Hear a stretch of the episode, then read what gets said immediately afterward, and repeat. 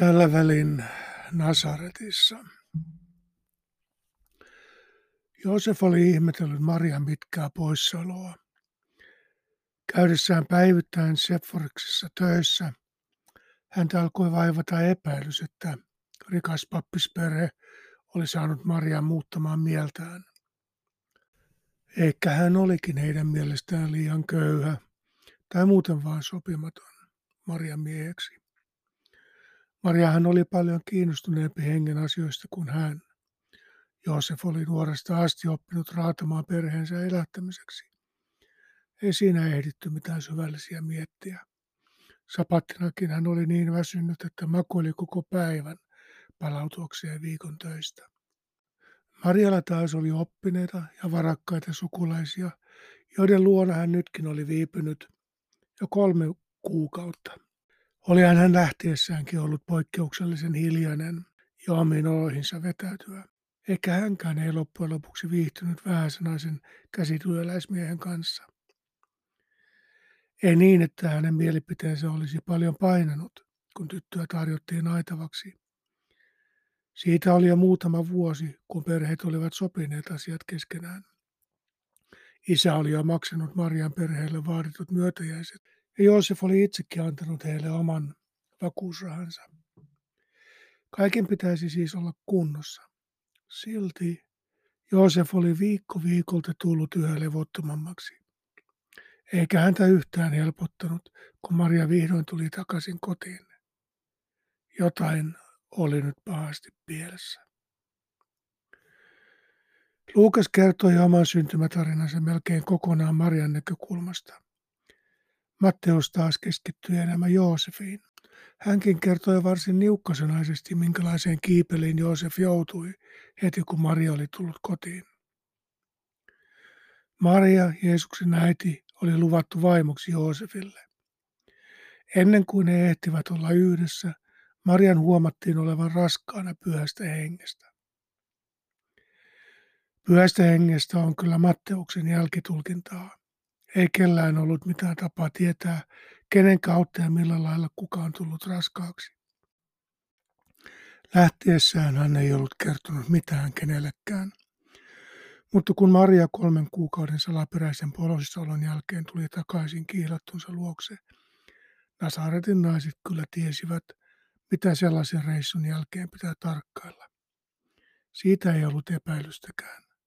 Marian huomattiin olevan raskaana. Eikä se jäänyt Joosefiltakaan huomaamatta. Joosef oli oikeamielinen mies, eikä hän tahtonut häpäistä Mariaa. Kansantavan mukaan hänen olisi pitänyt julkisesti kuuluttaa eronsa ja kertoa kaikille kansalle, että Maria oli ollut hänelle uskoton. Sitä hän ei halunnut tehdä, vaan päätti purkaa kihlauksen kaikessa hiljaisuudessa. Maria seurasi äänettömiä viestejä ristiin rastiin ja oli niin kauhuissaan, ettei hän uskaltanut kertoa omasta enkelikokemuksestaan vieläkään mitään. Kaikki tiesivät kyllä, että enkelit ilmestyivät vain miehille, ja olisiko Joosef näin pitkän poissaolon jälkeen edes voinut uskoa jotain sellaisia selityksiä enkelistä, joka oli vierailut Marian luona vain muka kertomassa, että tämä tulee raskaaksi. Milloin? No tietenkin juuri silloin, kun Joosef oli Seforiksissa ansaitsemassa rahaa tulevalle perheelleen. Entä jos hän jotenkin olisikin saanut Joosefin uskomaan tarinaansa? Uskoisivatko naapurit? Moneen sataan vuoteen Jumala ei ollut valinnut itselleen edes profeettoja. Miksi hän nyt olisi kiinnostunut syrjäkylän tytöstä, joka ei vanhemmilleen ollut vuotta arvokkaampi ennen kuin saisivat hänet myytyä tarpeeksi varakkaaseen sukuun. Ja vielä raskaana pyhästä hengestä. Maria tiesi varsin hyvin, että sellaisia tarinoita oli aivan turha kertoa kenellekään. Jotenkin hän jaksoi pitää itsensä koossa koska Elisabet oli saman tien uskonut häneen ja häntäkin Jumala oli koskettanut. Siksi hän vain päätti antaa Joosefin rauhassa tehdä omat johtopäätöksensä. Joosef ei tehnyt mitä kunniamies olisi pitänyt tehdä. Häpäisty mies saa kunniansa takaisin vain häpäisemällä häpäisiänsä. Sitä Joosef ei kuitenkaan halunnut tehdä. Marialla oli Jerusalemissa rikkaita sukulaisia, jotka varmasti pitäisivät hänestä huolta, jos hän vain saisi kiilauksensa purettua ilman liian suurta skandaalia. Se oli kuitenkin selvää, että avioliittosopimus pitäisi purkaa ja kaikki Morsiamen perheelle maksetut morsiusrahat ja lahjat piti palauttaa.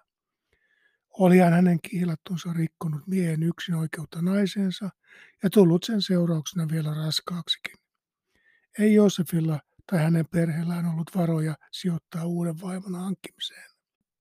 Marian oli mennyt jo monen vuoden säästöt. Siksikin oli pakko erota lainsäätämällä tavalla. Mutta miten ihmeessä Joosef selittäisi pienelle kylälle ja Marian vanhemmille eroamisensa syyt? Vaikka hän eroaisi kuinka hiljaisesti tahansa, se kyllä kylillä huomattaisiin. Kihlaus oli kaikkien tiedossa, ja sen purkamiseenkin vaadittaisiin kaksi todistajaa. Hekö mukaan vaikenisivat herkullisista juoruista.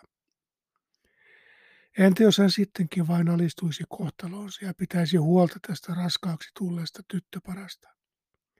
Olihan hän kuitenkin oppinut Marjasti jo pitämäänkin jonkin verran, eikä vaimoja joka oksolla ollut tarjolla, varsinkin kun hänellä ei ollut edes omaa maasarkaa, jonka voisi jättää perinnöksi lapselleen. Sattuhan sitä muillekin, että kiihlattu tuli raskaaksi ennen avioliiton virallistamista. Ei sellaisesta ketään olisi kivitetty. Ehkä Juudiassa, mutta ei ainakaan täällä Galilean maaseudulla. Roomalaiset eivät pitäneet siitä, että juutalaiset ottaisivat niin raskaan luokan rangaistukset omiin käsinsä. He halusivat säilyttää kuoleman tuottamisen monopolin itsellään. Selittäisikö Joosef edes naapureille ja sukulaisille, että Maria oli ollut uskoton?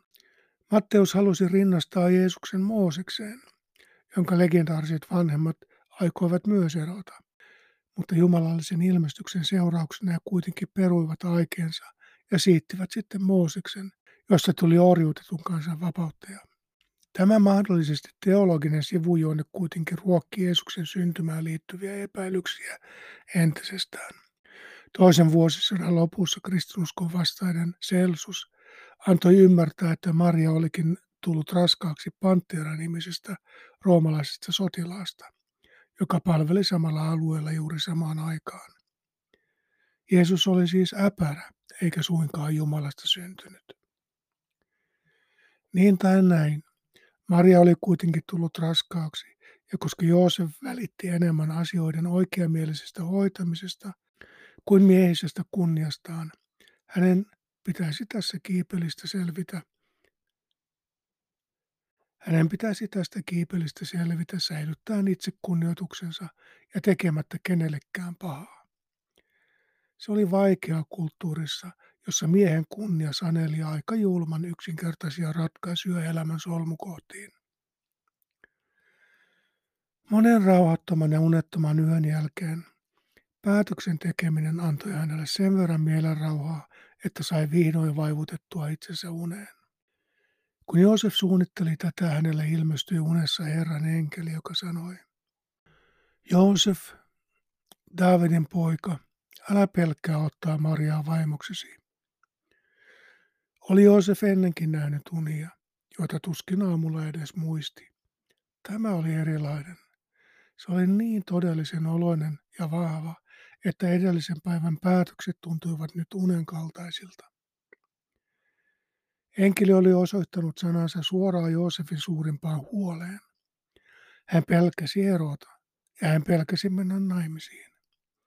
Ensimmäinen ratkaisu merkitsisi Marialle häpeällistä loppuelämää ja toinen merkitsisi heille kummallekin kyseenalaista mainetta, josta heidän lapsensakin saisi aikanaan kärsiä. Tästä ristiriidasta ei näyttänyt olevan kunniallista tietä ulos. Skandaali, odo- Skandaali odotti joka mutkan takana. Se, mikä hänessä oli saanut alkunsa, on peräisin pyhästä hengestä. Enkeli vakuutti unessa Joosefille, ettei Maria suinkaan ole raskaana toiselle miehelle, vaan hänen kohdussaan on tapahtunut pyhän hengen luova ihme. Hän synnyttää pojan, ja sinun tulee antaa pojalle nimeksi Jeesus, sillä hän pelastaa kansansa sen synneistä. Tässä nimenannossa on tietty ironia. Samalla kun enkeli ilmoittaa, että Jeesus tulee pelastamaan kansan sen synneistä, hän pyytää Joosefia pelastamaan Marian tämän oletetusta synnistä. Hänen oli kannettava Marian häpeä kuin omansa. Jeesuksesta tulisi heidän kummankin häpeä, todiste siitä, että joku oli tehnyt salaista syntiä. Tämä lapsiko pitäisi nimetä pelastajaksi. Tämä tapahtui, jotta profeetan välittämä Herran ilmoitus toteutuisi. Neitsyt tulee raskaaksi ja synnyttää pojan, jolle annetaan nimeksi Immanuel. Immanuel tarkoittaa Jumala on kanssamme. Matteus ei voinut arvata, kuinka paljon yhden sanan käännösvirre tulisi sekoittamaan tulevien vuosituhansien teologien päätä. Jesaja, jota hän siteraa, ei nimittäin koskaan puhunut neitsyestä, vaan nuoresta naisesta. Virhe oli tapahtunut jo 500 vuotta Jesajan kirjoittamisen jälkeen ja 200 vuotta ennen Jeesuksen syntymää, kun juutalaisten pyhiä kirjoituksia käännettiin hebreasta kreikaksi. Silloin nuorta naista tarkoittava sana käännettiin sanalla parthenos, joka voi tarkoittaa sekä neitsyttä että nuorta naista. Matteus ja Luukas eivät ilmeisesti koskaan tarkistaneet sitaattiaan hebreasta, ja niin syntyi oppi Jeesuksen neitseestä syntymisestä. Ja niin syntyi oppi Jeesuksen ja niin syntyi oppi Jeesuksen neitseestä syntymisestä. Alkuvuosisatojen juutalaiset kyllä moittivat kristittyjä tuosta käännösvirheestä, mutta eksoottisempi vaihtoehto sai silti jäädä käsikirjoituksiin.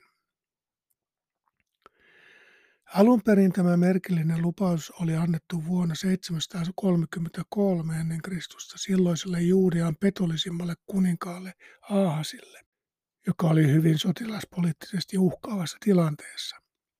Historian tehokkaampiin kuuluva sotapäällikkö Tiglas Pileser III uhkasi valloittaa koko Juudean ja sen pääkaupungin Jerusalemin. Ahas kieltäytyi puolustusliitosta entisten vihollistensa kanssa. Profetta Jesajan varoituksesta huolimatta hän antoi kaikki Jerusalemin temppelin rikkaudet Tiklas Peresille, jotta tämä nujertaisi Aahasin viholliset. Aahas säästi henkensä, mutta möi Jumalansa ja rakennutti valloittajansa mallin mukaisen epäjumalan alttarin Jerusalemin, Jerusalemin temppeliin. Jesaja oli turhaan haastanut Aahasia luottamaan mieluummin Jumalaan kuin Assyrian kuninkaaseen ja pyytämään Jumalalta vaikka merkkiä uskollisuudestaan. Ahas oli siitäkin kieltäytynyt. Silloin Jesaja oli sanonut hänelle, kuule siis, sinä Daavidin kuningassuku, eikö riitä, että te loputtomiin koettelette ihmisten kärsivällisyyttä, kun haluatte koetella vielä Jumalan, minun Jumalani kärsivällisyyttä. Sen tähden Herra antaa itse teille merkin. Neitsyt tulee raskaaksi ja synnyttää pojan ja antaa hänelle nimen Immanuel. Matteuksen siteeraamalla ennustuksella oli siis tietty ikivanha ja hyvin tunnettu historiallinen kontekstinsa, mutta kukaan ei oikein ymmärtänyt, mihin se viittasi ja täyttyykö ennustus millään muotoa koskaan. Ei siihen aikaan vielä osattu edes mitään Messiastakaan odottaa. Se unelma heräsi vasta noin parisataa vuotta myöhemmin Israelin kansan ollessa pakkosiirtolaisena Babyloniassa. Ei ennustus tarkkaan ottaen sopinut Jeesuksenkaan, koska ei häntäkään koskaan nimetty Immanueliksi. Silti Matteus oli sitä mieltä, että tämä kahdeksaksi sadaksi vuodeksi roikkumaan jäänyt täyttämätön ennustus sopi täydellisesti Jeesukseen. Ilmeisesti hän ajatteli, että Jeesuksessa Jumala tuli olemaan meidän kanssamme, eikä vain Israelin, vaan koko ihmiskunnan kanssa. Vaikka Jeesusta ei siis nimetty Immanueliksi, hän kuitenkin oli sitä meille. Kaunista, mutta aika kaukaa Matteus hakee Jeesus-kertomukselle juuria Israelin pyhistä kirjoituksista. Unesta herättyään Joosef teki niin kuin enkeli oli käskenyt ja otti Marian vaimokseen. Joosef oli jo mielessään purkanut avioliittolupauksensa, mutta herättyään hän päätti sittenkin pysyä siinä. He olivat edelleen kiilapari, niin kuin Luukas sanoi. Heitä kuitenkin pidettiin miehenä ja vaimona, vaikka heillä ei ollut lupa maata toistensa kanssa ennen suuria hääjuhlia. Siksi Marian raskaus oli kaikille merkki siitä, että tässä kohtaa nuori pari oli rikkonut pyhää protokollaa. Tietenkin päävastuu oli miehellä. Tämän häpeän Joosef päätti kantaa selittämättä mitään kenellekään. Mieluummin niin, kuin että Maria joutuisi loppujakseen häväistetyksi. Hän ei kuitenkaan maanut vaimonsa kanssa ennen kuin tämä oli synnyttänyt pojan. Jääkö Joosefille kaikesta huolimatta epäilys Marian uskottomuudesta? Siksikö hän ei halunnut koskettaa vaimoaan ennen kuin hän oli synnyttänyt poikansa, äpäränsä? Joosef oli hiljainen mies, vaitelias kuin mykäksi tullut Sakarias. Matteus ja Luukas eivät anna hänelle ainuttakaan puheenvuoroa. Oliko hänen hiljaisuutensa kaunaista vai kunniallista? Sen tiesi vain Maria. Mutta päätellen heidän yhteisten lapsiensa runsaudesta, he lohduttivat toisiaan vuoteessa aika usein. Joosef antoi pojalle nimen Jeesus. Tämä tapahtui Jeesuksen ympärileikkauksen yhteydessä, kahdeksan päivää synnytyksen jälkeen. Siinä vaiheessa lapsen vanhempien laillisuus piti vahvistaa, ja Joosef tunnustautui koko paikalle kokoontuneen seurakunnan edessä lapsen isäksi. Luukas kertoo tästä tapahtumasta enemmän, ja siihen palaan sitten myöhemmin. Joosef myös kasvatti esikoisensa ainakin miehuutensa kynnyksellä asti. Ehkä Jeesuksen syvä arvostus ehdotonta anteeksiantoa kohtaan olikin peräisin hänen isältään, joka joutui kantamaan niin monen sukulaisen, naapurin ja uskonnollisen johtajan hänelle tarjoamaa häpeää. Sen enempää emme hänestä sitten Matteukselta kuulekaan.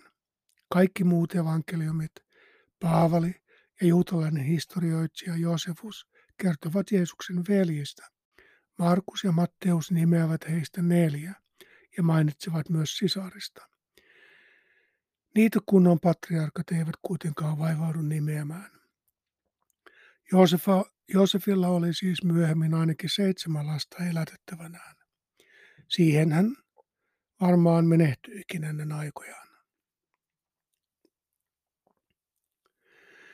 Skandaalin varjo lepäsi tämän kertomuksen päällä alusta asti. Viimeistään siinä vaiheessa, kun Jeesus alkoi muuttua uhkaksi uskonnolliselle elitille, alettiin kaivaa tietoja hänen menneisyydestään.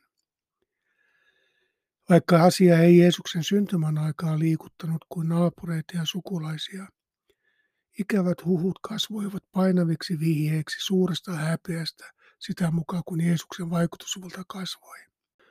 Joosef ei kuulemma ollut Jeesuksen isä, vaikka olikin ottanut tämän omakseen suojatakseen kiilattunsa sosiaaliselta hylkäämiseltä tai jopa kivityskuolemalta.